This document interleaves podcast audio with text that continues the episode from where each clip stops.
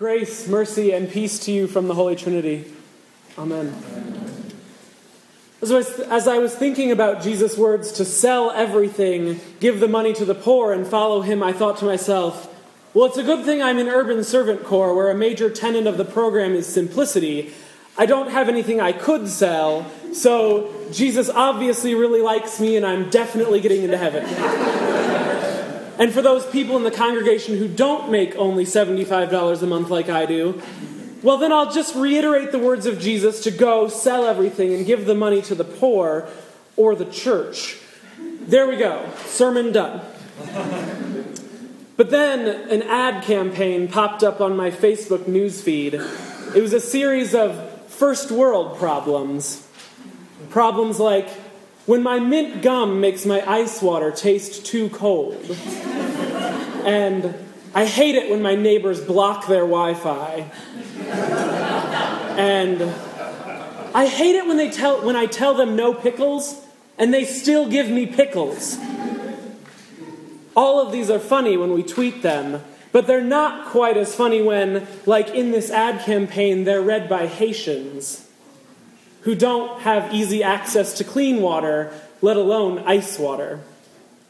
And then my first thought was, well, I guess I'm not getting into heaven now, even though Urban Servant Corps means relative poverty for the year, $75 a month and $60 a month for food. I still have ice water and an iPad and a heated house. Things that I'm not particularly keen on giving up to follow Jesus because I'm really content with my lifestyle. Which puts me pretty much in the same place as the rich man who comes to Jesus seeking justification for his piety and hoping that Jesus would just kind of ignore the financial part of his life. I, being confronted with my possessions by a YouTube video, had to rethink what Jesus' words to that yuppie really meant. A few years back, the New York Times had a series of articles they published into a book called Class Matters. It's primarily a book about class and social difference and the gap which exists within American culture. And it's about the American dream, a notion that's distinctly American in nature. I mean, when was the last time you heard about the Chilean dream? I've been pretty obsessed with the concept of the American dream since college, when I took a class that scrutinized American idealism and looked into the gap created between the ideal of the American dream and the reality of life in this country. We considered that the pursuit of happiness and climbing up the ladder and pulling yourself up by the bootstraps and making something of yourself all sound like really nice things to be able to achieve. And these ideas may very well be what gives people hope during economic recessions and draws millions of immigrants to our shores and gives small town kids big city dreams. Only we've come to realize that the so called American dream is never really attainable. Since once a new level of financial or material security is reached, if it's even possible at all, it's time to just hop on up to the next one. And we can end up sacrificing part of ourselves to get there working longer hours, getting another credit card, trading in the old promises of the iPhone 4 for the new promises of the iPhone 5. we end up in a cycle of trying to trade up, sometimes not even knowing how or why we got there in the first place. I get it. The new iPad calls my name.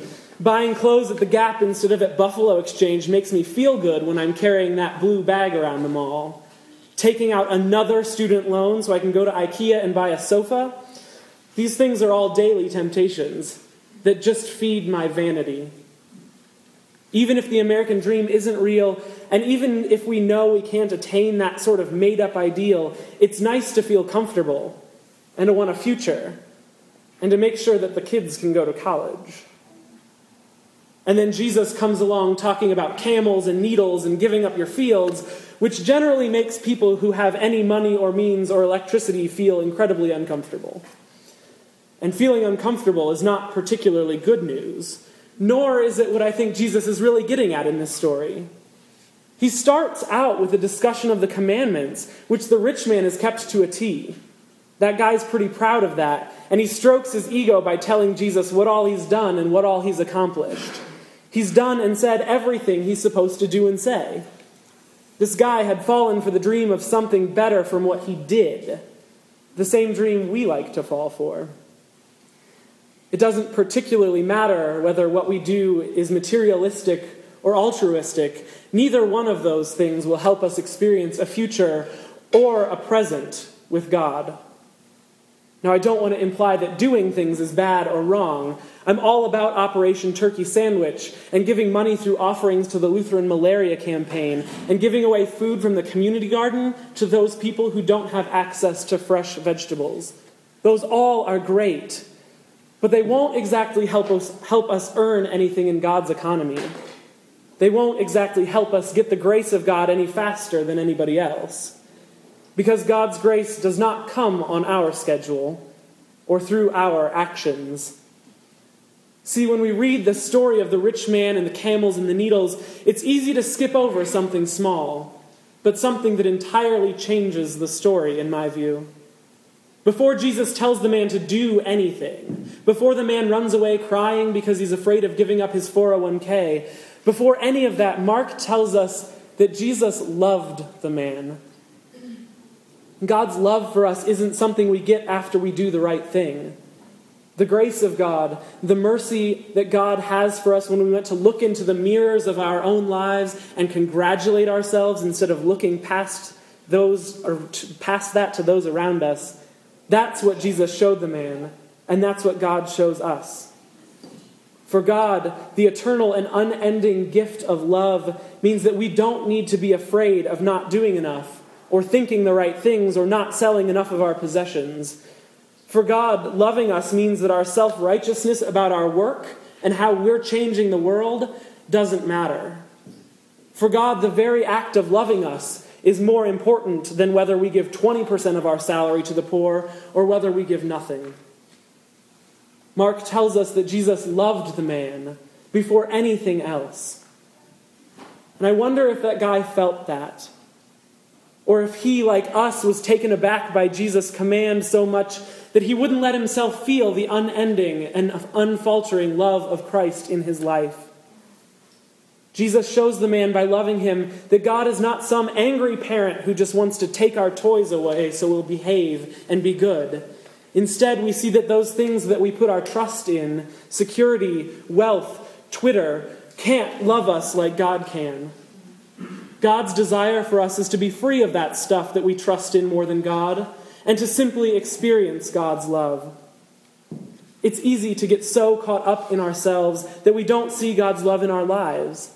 And Jesus today reminds us that before anything else, God shows us love. God shows us love in those gathered around us in work and in worship. God shows love to us through the resurrection of Christ from the dead, reminding us of the resurrection we experience daily. God shows us love in God's very presence in bread and wine, which we eat and drink together. God's love in every way we experience it through people, through nature, through sacraments, surrounds us always. God's love, shown through Jesus' love to the rich man, means our vanity and our attempt to one up our neighbors our busyness doesn't matter, for nothing can compare to the love of God shown to us through Christ Jesus. Amen.